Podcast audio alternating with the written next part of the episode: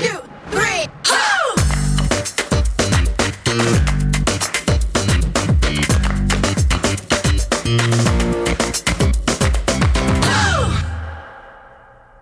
Hey, everybody. Good Tuesday afternoon, and welcome into today's episode of Great Quarter Gals. This is our show here on Freightwaves where we talk about awesome women doing awesome things in the freight and logistics space. And I'm Kaylee Nix here with Grace Sharkey. Hello. Hi, Kaylee. Happy Tuesday. Happy Tuesday. We're all in a good mood here right now in Chattanooga because it's 73 degrees outside. It's sunny. It feels amazing. It feels like spring. And I, I think you guys are getting warm up there in Michigan too. So, like, are you guys in that same kind of vibe right now? Yeah, you know, it's funny. I have my windows open even in here right now, and I was telling someone it's got to be like 70, and it's but it's it's 50 degrees.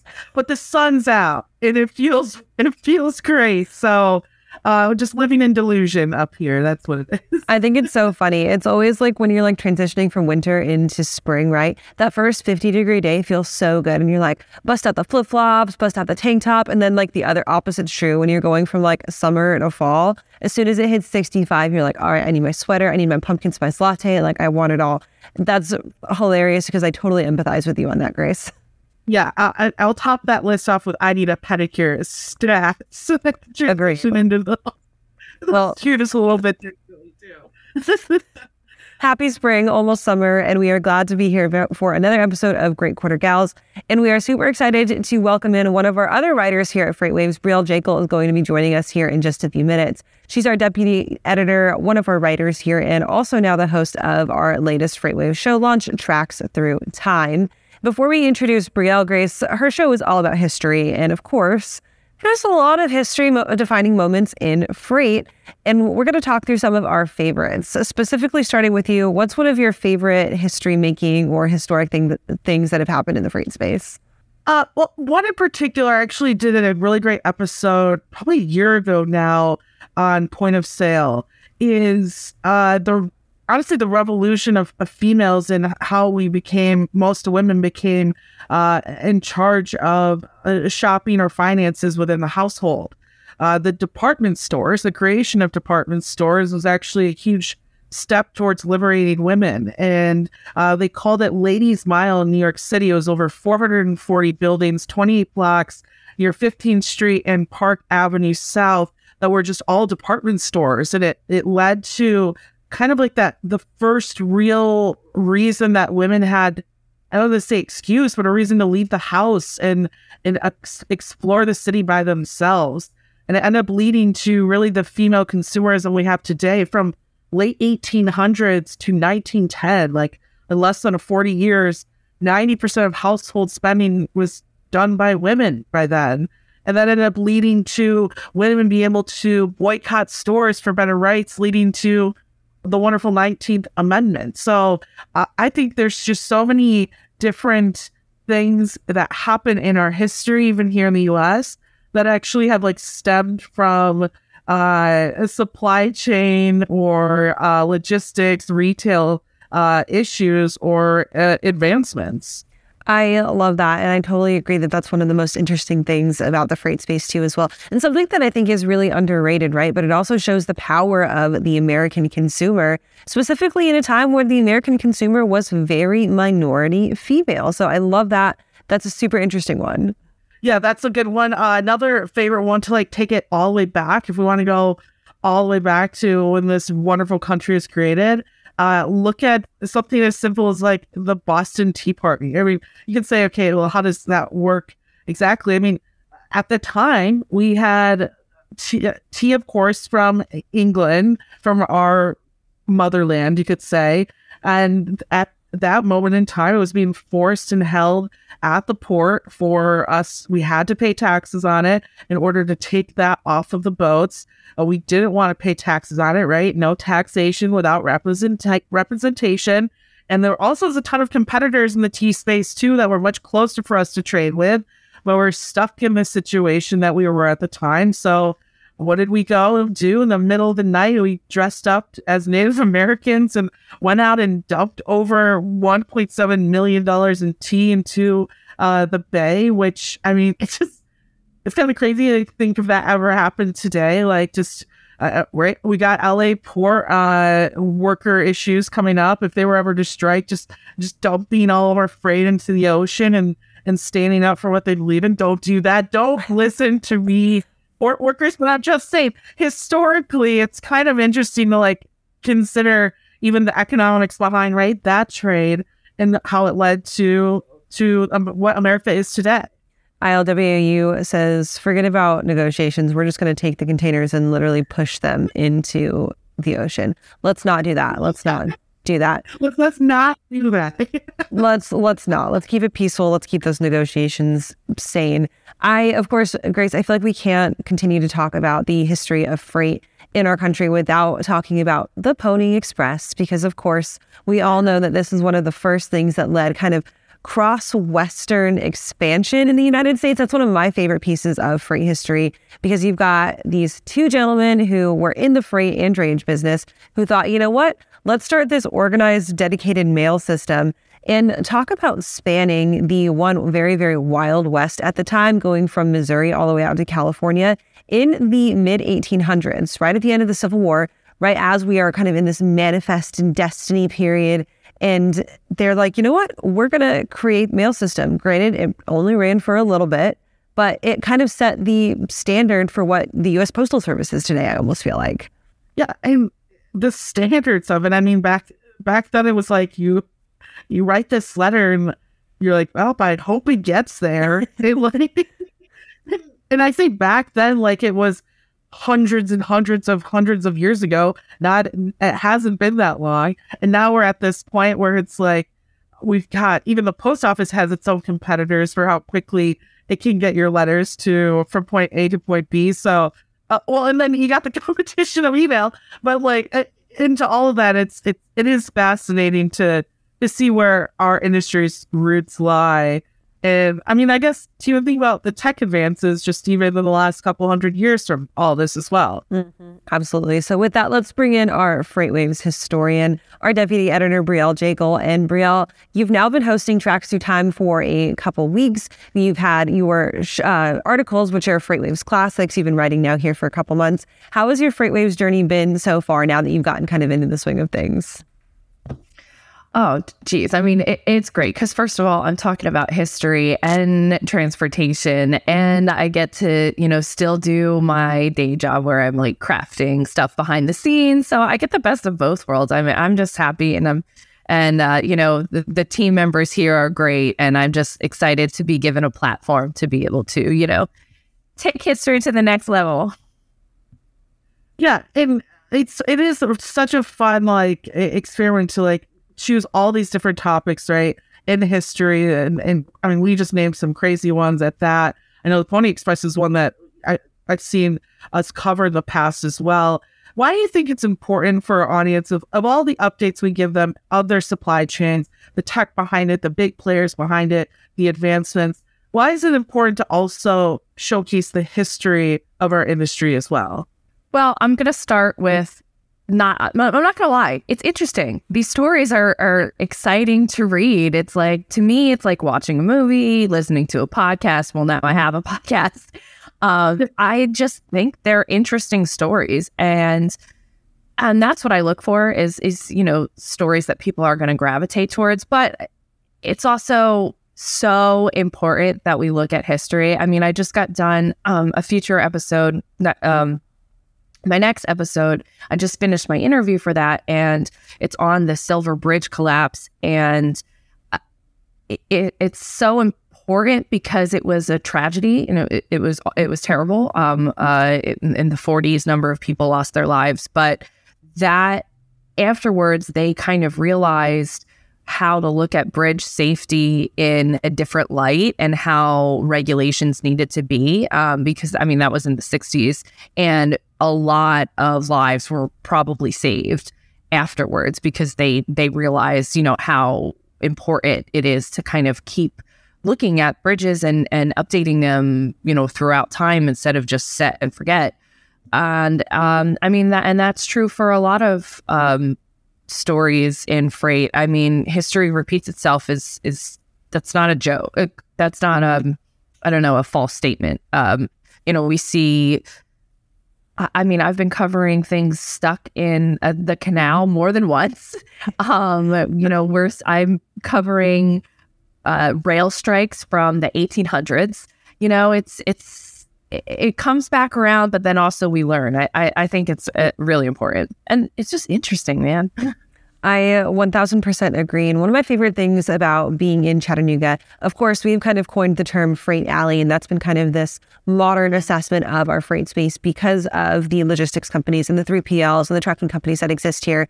But people also forget to remember that Chattanooga was a major freight rail hub in the late 1800s and the early 1900s. That's one of the reasons why it was put on the map, right? Chattanooga itself is this crossroads between Birmingham, Atlanta, Knoxville, and Nashville, Tennessee. You are right in the X. And so, so much freight moves through here, not only over truckload in modern times, but also through the railroads that we saw back in the mid parts of our history, in the middle parts of our country. I think that that is something that is also super fascinating is how important freight was to building out these cities across the United States.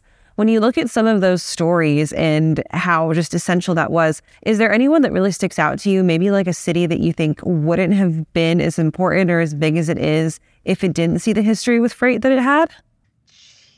Um, all of the United States. um, yeah, there's there's well, first of all, Detroit's huge in in you know auto man and manufacturing. I mean, it's it's really just everything. I, I can't think of one in particular. Um, but, you know, the, we, we wouldn't have, the West would not be as um, populated today if it wasn't for trains and and things like that. I mean, trains are really exactly what kind of like pushed this country moving forward.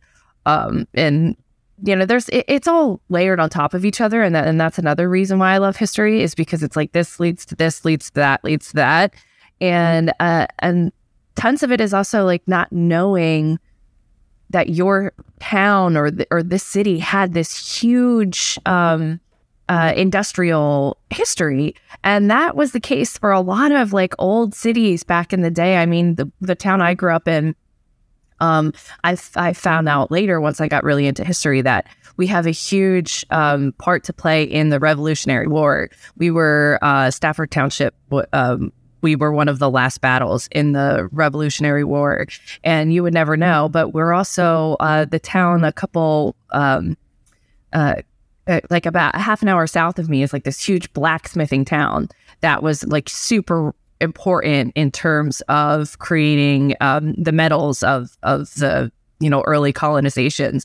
And I just think that kind of history is just like really crazy interesting. And I mean, I, for instance, my name Brielle. I just found out I'm that name is popular in my area, but nowhere else in the United States. And I found out it's Dutch and it's super popular in the Netherlands.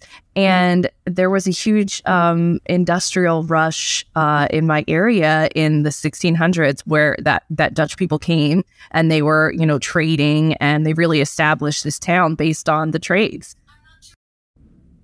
That's uh no, that's crazy. It's funny. I uh I even recently went and looked in my history and I found out I was a daughter of the revolution. And my my eight times removed great grandfather was the guy, the delegate of New York to sign and ratify the the Constitution. So it's like I, I love it, right? You get to find all these like fun facts, and you're right about like it, it, it's interesting to think like another uh, one of my favorite examples if you look at history is like and also into now Houston, right? The Panama Canal just recently got expanded, and now we have more freight coming in. Like the the city of Houston, I'm excited to see how it grows right over the next decade, just based off of the freight that we now see moving into the city and the investment mm-hmm. that goes in the city. And like that's the stuff that's super cool. Uh, ever sonar users, go check out the Panama spread. Uh, it's one of our actual. Uh, uh, you can see in sonar when it's better to ship into Houston compared to going to the West Coast. Uh, uh, fun fact, it's Houston right now, but uh, it's it's like that kind of stuff. It's crazy. It's like the history can go into the analytics, and it's it just all combines. So I I, I love the work that you're doing, and I guess for you, uh, looking into maybe the future, especially tech that we see coming out. Is there any, I guess, history that you're excited or events that you're excited to maybe see or uncover that would become maybe the next big historical event? Something, I mean, even like look at the Suez Canal. But is there any like uh, adaptations or adoptions of uh, for changes in this industry that you think 10 years down the road we'll look back at headlines and say, wow, this was a huge game changer?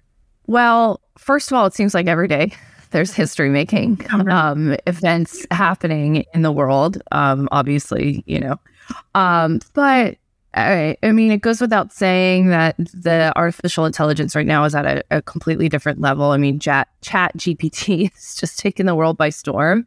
And it's it probably it's probably going to change a lot. I mean, the the battle between EV and and you know keeping regular gasoline is is going to be important and automation in general um, you know, so it's interesting to see where these things will go, especially since we're talking about them all the time and you have like polarizing, um, you know, camps.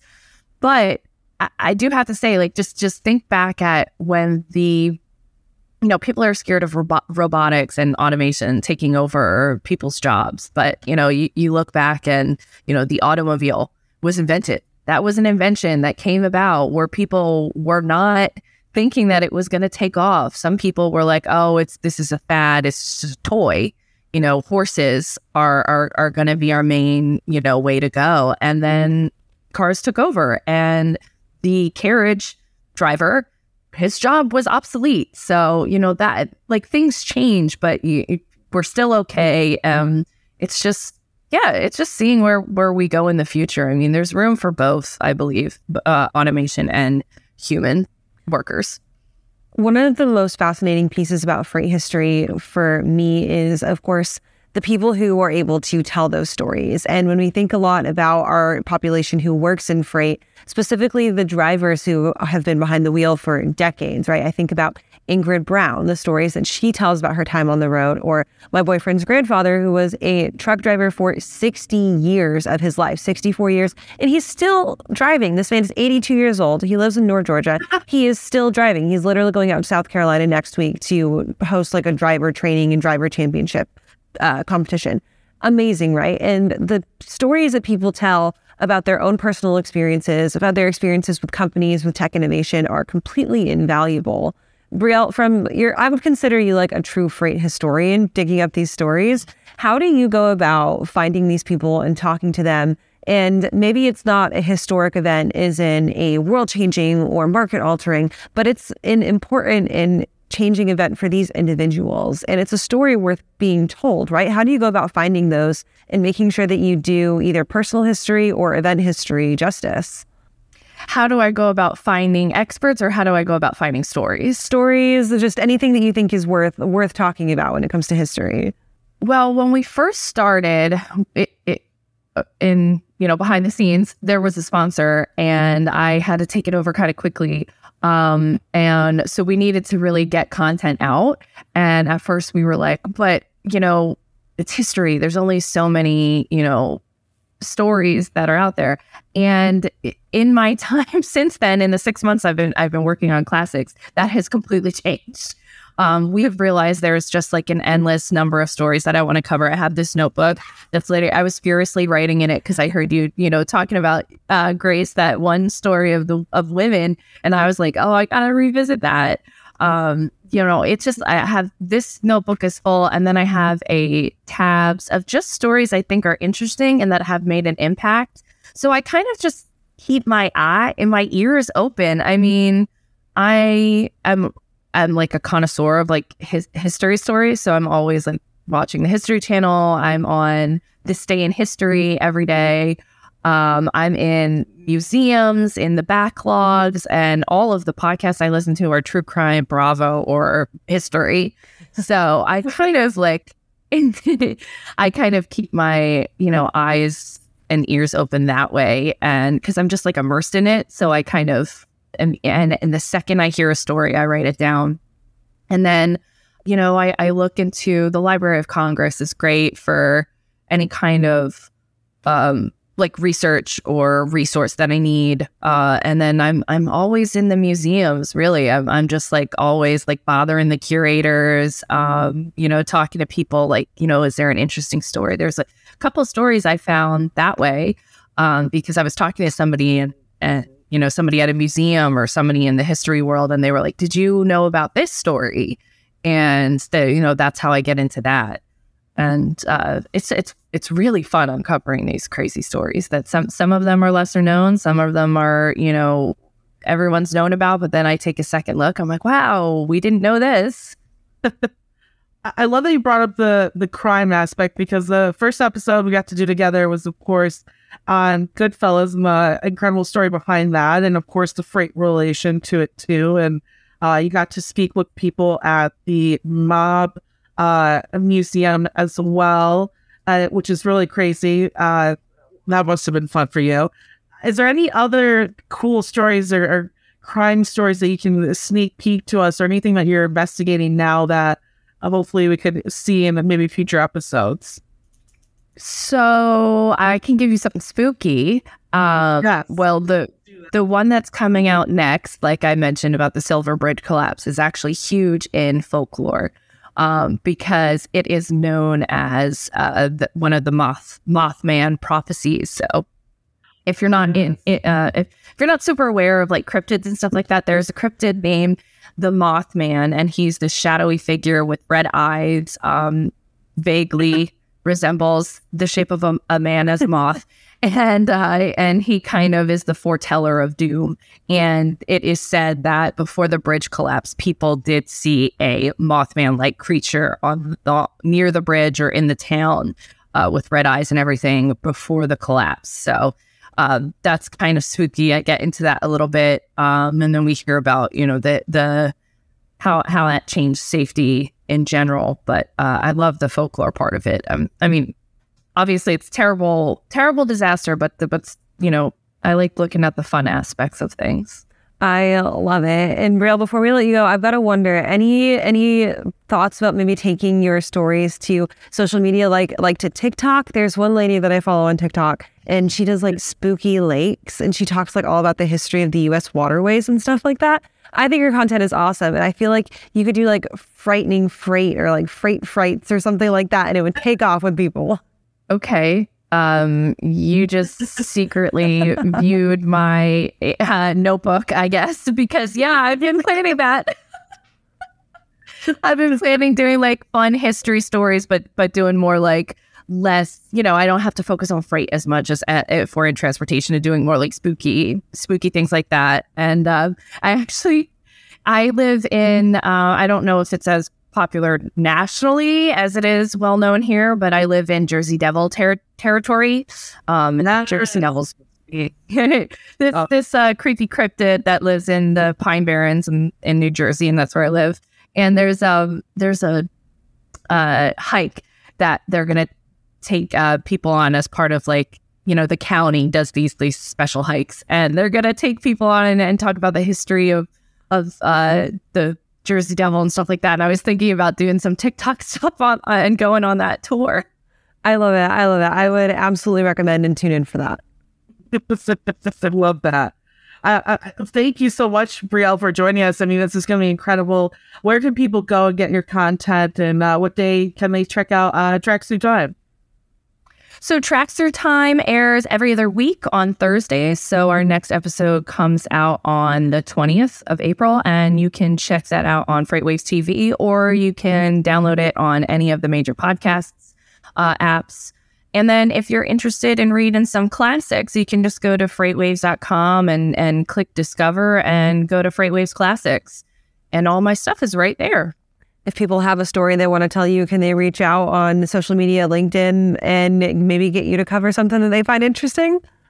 Yeah, yeah, of course. So you can find me on LinkedIn at Brielle Jakel. And then on Twitter, I actually I'll post some stuff that like, you know, isn't worthy of like a whole article or, you know, someone else's stuff. So if you're interested, uh, just follow me at Jakel Brielle on Twitter. Uh, or you can shoot me an email at bjakel at freightwaves.com.